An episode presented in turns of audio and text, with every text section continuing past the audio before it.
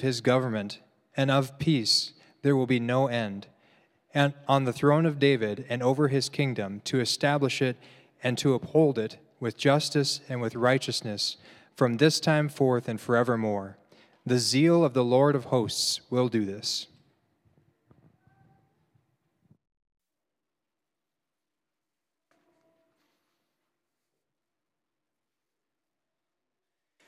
Good, good afternoon. Good afternoon. Hey, there we go. It is a joy to be with you. If you do not know who I am, I am Cody, and I have the joy of serving as the pastor of Harvest Plains Church. And uh, truly, I, I, think it's just so great to get our two churches together. Uh, a little bit of backstory for how some of this came together. Uh, I have known Jeremy Martinson and Jeremy Archer and Dan Holder for some years now. I know the day I met Jeremy Archer because he picked me up from the airport for a church planting conference at River City that was going on a few years back. Jeremy Martinson, I met just after we got to the building uh, from the airport. And I can't remember if I met Dan before or after. I'm sorry, Dan. I hope no offense taken. Um, but it is such a joy to do ministry not only near these men, but truly I feel with these men. And, uh, you know, I, and I know that Harvest Plains Church feels the same way. All the saints there. So thankful for this church and the ministry that goes on. So, how fitting it was that we celebrate Christmas this year together when Jeremy called me up and invited us to participate and kind of said, you know, it, it would be kind of like an away game for you, maybe a home game for you next year. Uh, I said, that's cool, we can do that. So uh, here's where we're headed this evening.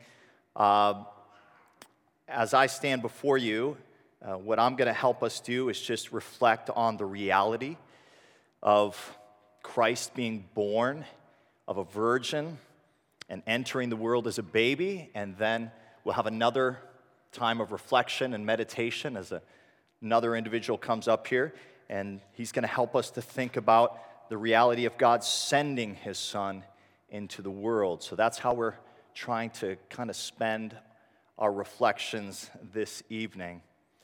Uh, that said, to begin our time of meditation, I want to first read from Luke chapter 1, verse 43. Little background here Mary is pregnant with Jesus and she has decided to visit her Aunt Elizabeth. She is likely doing this in order to go to a safe space. We don't know how far along she's, she is in the pregnancy. It's probably very early on. Maybe she's showing, maybe she's not. Nonetheless, word's going to get out pretty soon, and she's going to go spend some time among some friends who, of course, know what's going on, can believe her when she tells them what's going on. And, uh, and so here she is. When she visits her Aunt Elizabeth, interestingly, Elizabeth is also pregnant. She is six months along, but with John the Baptist. But as Mary enters Elizabeth home and greets her, here is how Elizabeth responds. She says, And why is this granted to me? That the mother of my Lord should come to me. So Elizabeth says of Jesus, while he is still in the womb, think of this, that he is my Lord. My Lord. Okay, now think about that. Because when is the last time you have ever heard someone say something like that of an unborn child? Come on. Never, right? Let's hope not, unless they're speaking of Jesus, right? I mean, this would be the most absurd thing for someone to say. And naturally, you might even respond, I know I would respond this way, by saying, Well, what do you mean? How is that even possible? I mean, consider the fact that, like, really, I mean, if, if someone is another person's master, actually, aren't you more his master than he is yours, in a certain sense? I mean, after all, he is completely, utterly dependent on everyone else, particularly Mary, right? More than anyone. She feeds him, she clothes him, she washes him, she protects him. So, how can it be possible that Elizabeth, in a right mind, can say that he is her Lord? After all, none of those things I just mentioned sound very Lord like to me. They are certainly no display of power, no display of authority, no display of might, are they? But you see, this is the mystery that we're all caught up in at this time of the year, isn't it? Because there's, there's really not a, a mental category where this fits for us.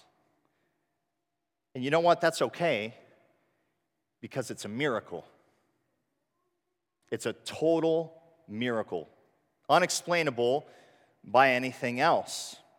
A miracle to bring God glory, a, a, miracle to put Him on display, a miracle certainly to communicate something about who He is and how He cares for those in this world.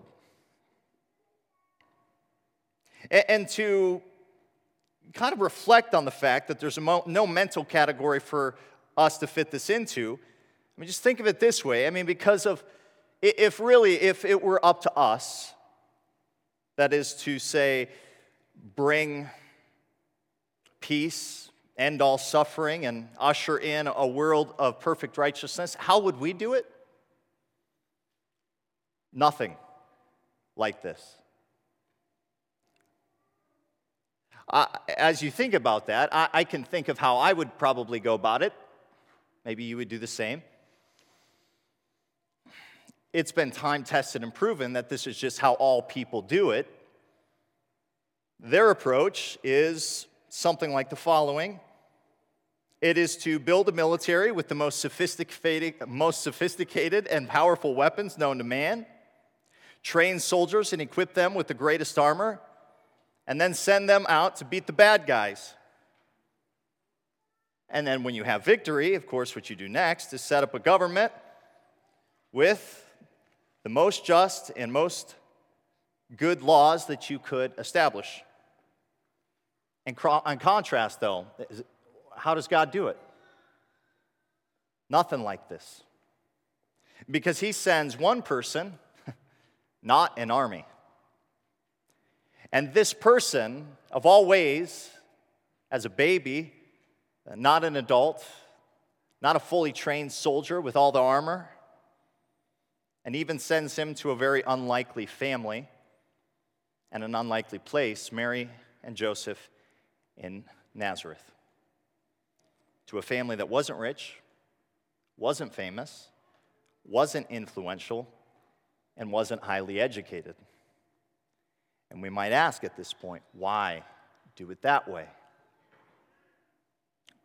Well, certainly a lot of reasons could be given, but I'd like to provide you with just two this evening. First, certainly it was done to fulfill the prophecies that were given all throughout the Old Testament of how the Messiah must come. We're told in the Old Testament that the Messiah must be born of a virgin, he must come from a woman. But the other reason that I think we rightly dwell on just as much as this, and maybe even more at this time of the year, and it's probably the most inspiring to us, is this to display the tenderness, the humility, and the kindness of God.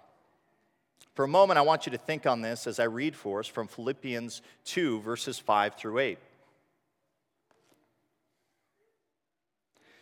Paul there writes the following have this mind among yourselves, which is yours in Christ Jesus, who, though he was in the form of God, did not count equality with God a thing to be grasped, but emptied himself by taking the form of a servant, being born in the likeness of men, and being found in human form, he humbled himself by becoming obedient to the point of death, even death on a cross.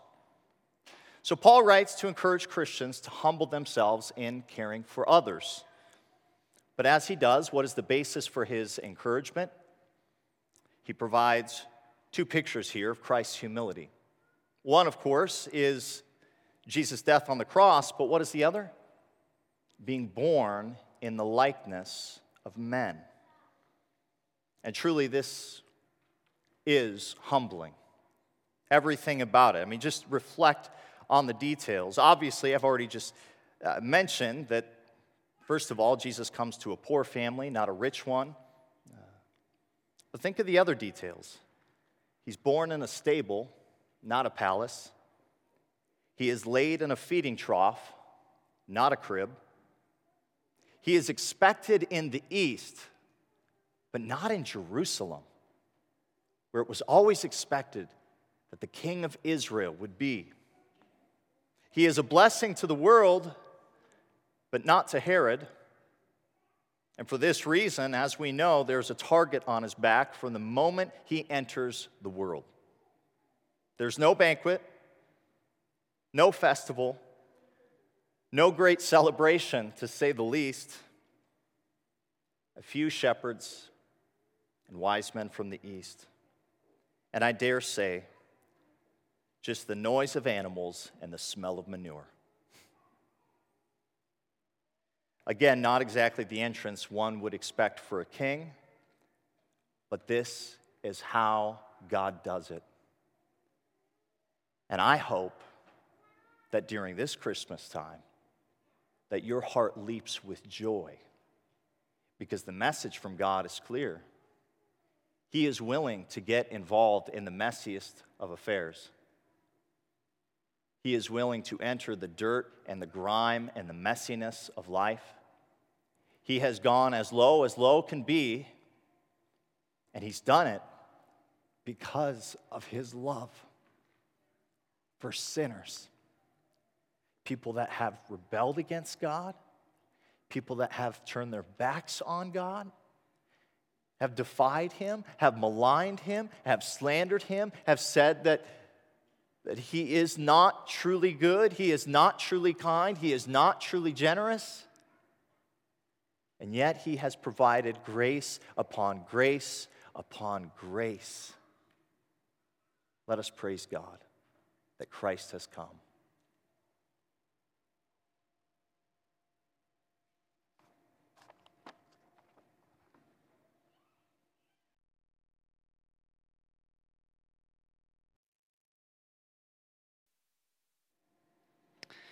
Our second scripture reading is going to be from the Gospel of Matthew, chapter 1, verses 18 through 23.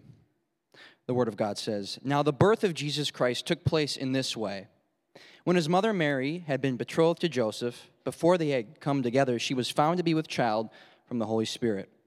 And her husband Joseph, being a just man and unwilling to put her to shame, resolved to divorce her quietly. But as he considered these things, behold, an angel of the Lord appeared to him in a dream, saying, Joseph, son of David, do not fear to take Mary as your wife, for that which is conceived in her is from the Holy Spirit. She will bear a son, and you shall call his name Jesus, for he will save his people from their sins. All this took place to fulfill what the Lord had spoken by the prophet. Behold, the virgin, virgin shall conceive and bear a son, and they shall call his name Emmanuel, which means God with us.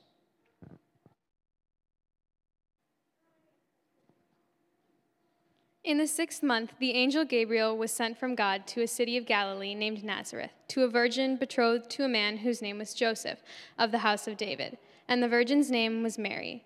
And he came to her and said, Greetings, O favored one, the Lord is with you. But she was greatly t- troubled at the saying, and tried to discern what sort of greeting this might be. And the angel said to her, Do not be afraid, Mary, for you have found favor with God.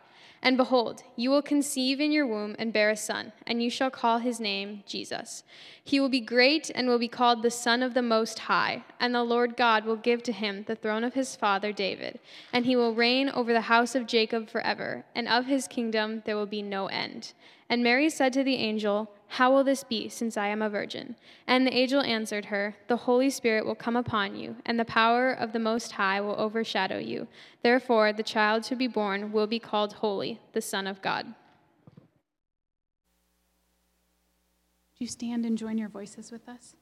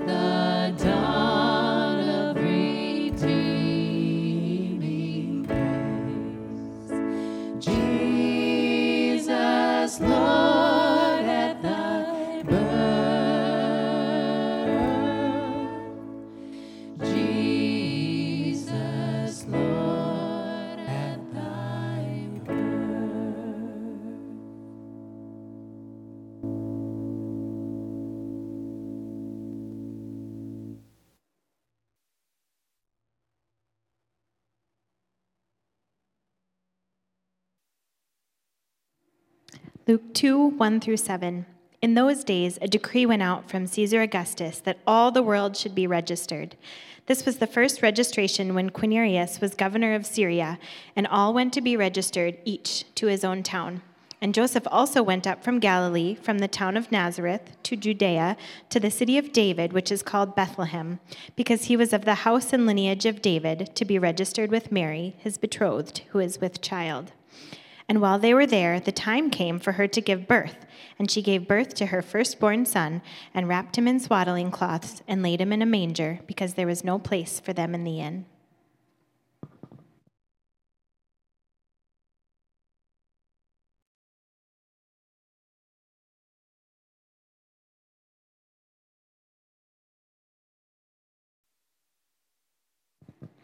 And in the same region there were shepherds out in the field, keeping watch over their flock by night. And an angel of the Lord appeared to them, and the glory of the Lord shone around them, and they were filled with great fear. And the angel said to them, Fear not, for behold, I bring you good news of great joy that will be for all the people. For unto you is born this day in the city of David a Savior, who is Christ the Lord. And this will be a sign for you. You will find a baby wrapped in swaddling cloth and lying in a manger. And suddenly there was with the angel a great multitude of the heavenly hosts, praising God and saying, Glory to God in the highest, and on earth peace among those with whom he is pleased. When the angels went away from them into heaven, the shepherds said to one another, Let us go over to Bethlehem and see this thing that has happened, which the Lord has made known to us. And they went with, with haste and found Mary and Joseph and the baby lying in a manger. And when they saw it, they made known the saying that had been told to them concerning this child. And all whom heard it wondered at what the shepherds told them.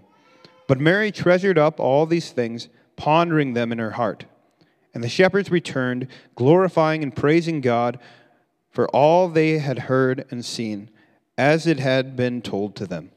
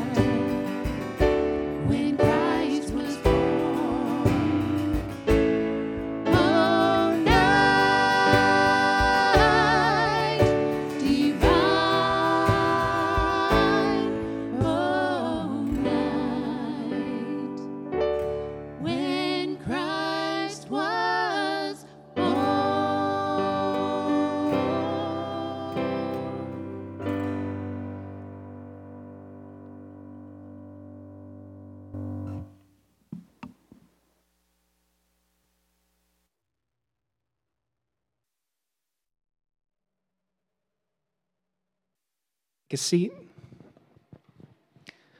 And since this looked so cool the first time, I just wanted to say good afternoon. Oh, thank you. Thank you. Well, I'm Josh Albright. I'm a member here at Grace City, and I'm really excited to be sharing with you guys this afternoon. So, I was um, asked to talk about a son being given, and, and the, the first thing that came to mind for me as I thought of that was miracles. So, what do you think of when uh, you hear the word miracle? What comes to mind? You may be thinking of a particular event in your life or a moment where everything went right.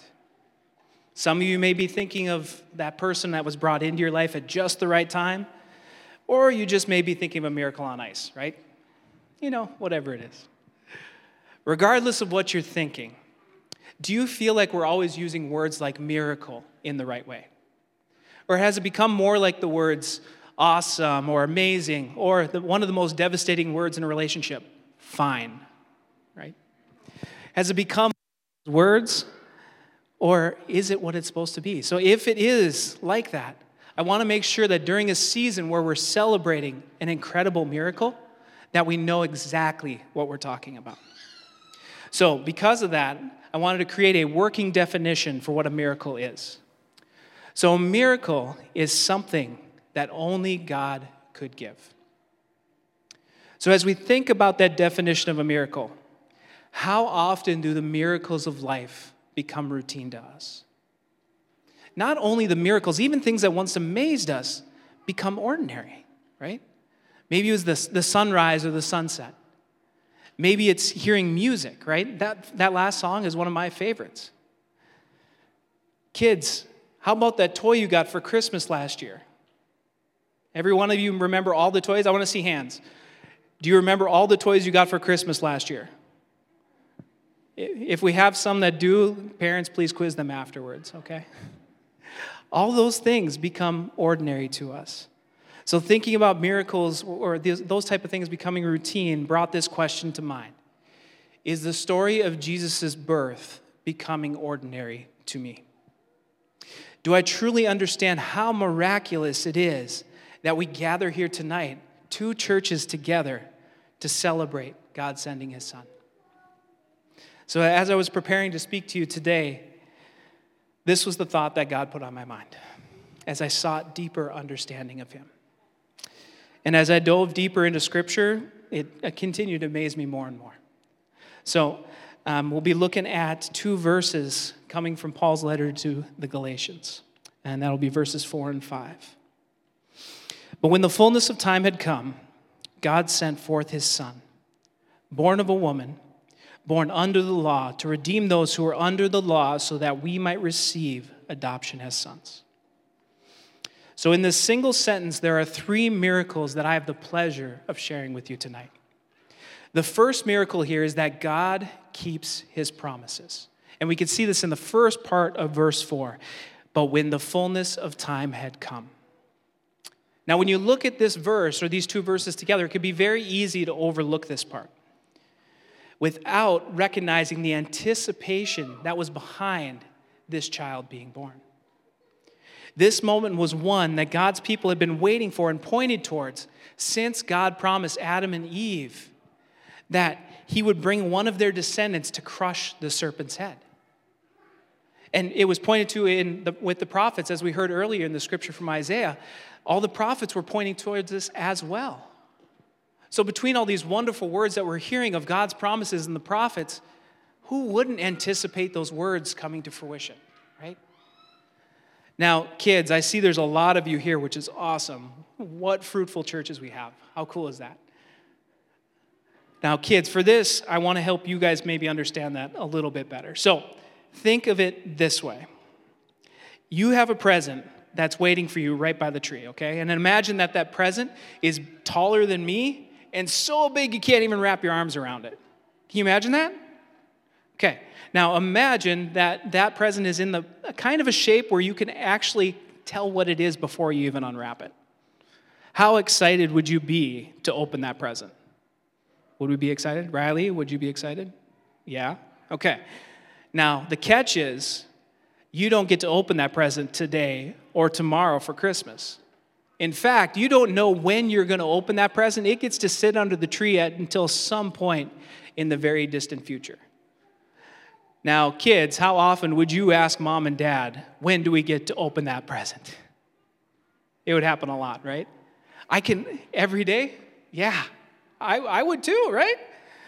And I can only imagine how much anticipation there were for God's people waiting on this perfect and wonderful gift that was coming. And, and we see this actually through all 39 books of the Old Testament. They're all pointing to this moment when the fullness of time had come as the beginning of the culmination of God's plan to redeem sinners. We as a church here at Grace City have had the privilege of seeing this through the faithful preaching of Pastor Jeremy and others through books like Ruth, Nehemiah, and Zechariah, and seeing God's words continuing to come to fruition. So that's the first miracle that God keeps his promises. Now, the second miracle, I hope you're ready for this one because it is a big one. It's kind of the reason we're all here. God sent forth his son. Right? God sent his one and only Son to this earth to save us from our sins. And this is why we celebrate. And that celebration has looked different for me throughout the years. You know, as a kid growing up and spending time in church, Christmas used to be a time that I simply enjoyed time with family and celebrated, which was wonderful. But it was when I became a father for the first time that God sending his son took on a totally different meaning. As a father, it's tough for me to comprehend what it would look like to send my son somewhere knowing exactly what was in store for him, much less what Jesus had to go through. The love that I have for my children would cause me to give my life so they wouldn't have to give theirs. And that isn't even close to the perfect, pure, and eternal love that God has for us right? And yet, there is no greater display of that love in that He sent His one and only Son for us. How much does He then love us? It's amazing. And because everything brings song to my mind, because if you can't tell, I like to sing, um, it brings these lyrics to mind how deep the Father's love for us how vast beyond all measure, that he should give his only son to make a wretch his treasure. What an amazing miracle that love is. Now, Jesus' birth was only the beginning of God showing his love. It resulted in the redemption of sinners like me. And that's our third miracle God saves sinners. And that's found in that verse 5 to redeem those who are under the law so that we might receive adoption as sons. Because Jesus came to this earth and lived a perfect life, he was able to atone for our sins on the cross. This allowed us to be redeemed in spite of the fact that we consistently fail to keep God's law. You have the opportunity to accept Jesus Christ as your Lord and Savior because of this wonderful miracle. Jesus humbled himself and he carried his cross to die for you and for me. If this is the first time you're hearing this, or, or maybe it feels like the first time because the Holy Spirit is stirring inside of you, please come talk to myself, one of the elders, one of the pastors after this tonight. We would love to share with you about our Savior. And for those of you that can call yourself a son or daughter, redeemed by grace alone, through faith alone and in Jesus Christ alone, let us never forget the miracle of our salvation. What an amazing love we have from God. What an amazing Savior we have. And I hope that even these words that we've heard so many times before, that, that they never become less miraculous to us. For God so loved the world that he gave his only Son that whoever believes in him should not perish, but have eternal life. For God did not send his Son into this world to condemn the world, but in order that the world might be saved through him. Let us never lose our amazement over this beautiful truth. Lord, I thank you. I thank you that we have a Savior. Lord, without you, we'd be nothing. We'd be sinners, fallen short, destined for hell. So I thank you, Lord, that you brought a Savior into our lives so that we can be redeemed through faith and we can become called sons and daughters. Amen.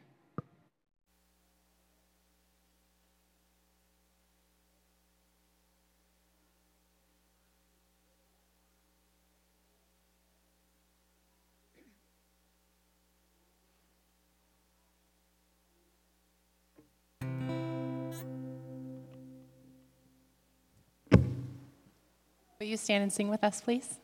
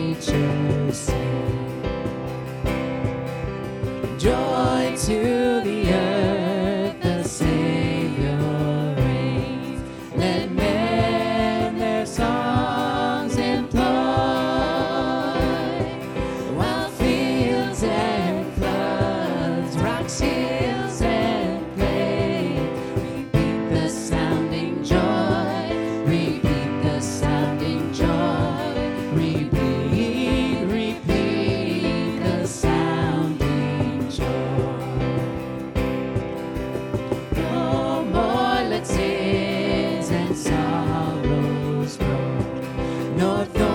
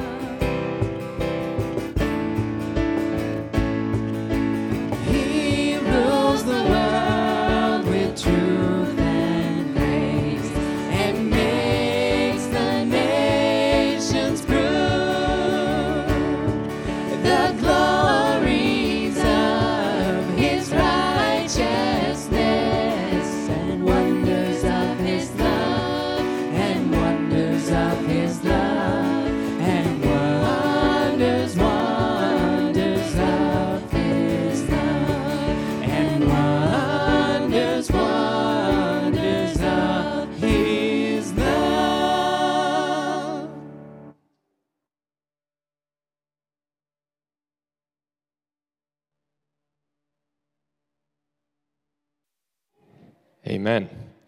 Well, uh, th- I want to also thank you for joining us, Harvest Plains. Thank you for being with us today. What an encouragement uh, to think about the, the Christians across the entire globe gathering because of this message, this good news that the Savior has come. And so, as we join together, uh, we're going to do something that we do fairly often at Grace City Church a responsive reading. And so, whether that's a tradition for you guys or not, feel free to just join in full hearted with us on the bold and all caps letters. So, I will read some, and then you join us on those letters. So, my soul magnifies the Lord, my spirit rejoices in God, my Savior, for he has looked on the humble estate of his servant. The mighty one has done great things for me. Holy is his name. His mercy is from generation to generation on those who fear him. He has done a mighty deed with his arm. He scatters the proud. He topples the mighty from their thrones. He exalts the lowly. Blessed is the Lord, the God of Israel, because he has proved redemption for his people. We have been rescued from the hand of our enemy to serve him without fear in holiness and righteousness. In merciful compassion, God came to dwell among us. Light has dawned on those who live in darkness and the shadow of death. His Spirit has come to guide our feet into the way of peace. Let's pray together. Father, you have uh, called us out of that darkness into your marvelous light through your Son, who came as a humble child. to live a perfect life, to die the death that we deserved. And the, the joy of knowing that this was planned ahead of time, the joy of knowing that you executed on your promises, that you fulfilled every word at just the right time, should give us great joy in knowing that you will be faithful to us. Not faithful to everything that we want in our uh, evil hearts that turn this way and that, but faithful to every promise that you've made to us. The gift that you've given in your Son is greater than any gift we will give and any gift we will receive over these next coming days. Help us to celebrate well with our families, to be pointed again and again to this good news, and to point one another to this good news. To celebrate the gifts that you give far more than the, the worldly gifts that we might share with one another. Help us to love one another in the ways that you've loved us. Amen. Amen. Well, join us on this final song together and then go out and celebrate with one another. We love you. Oh, come, let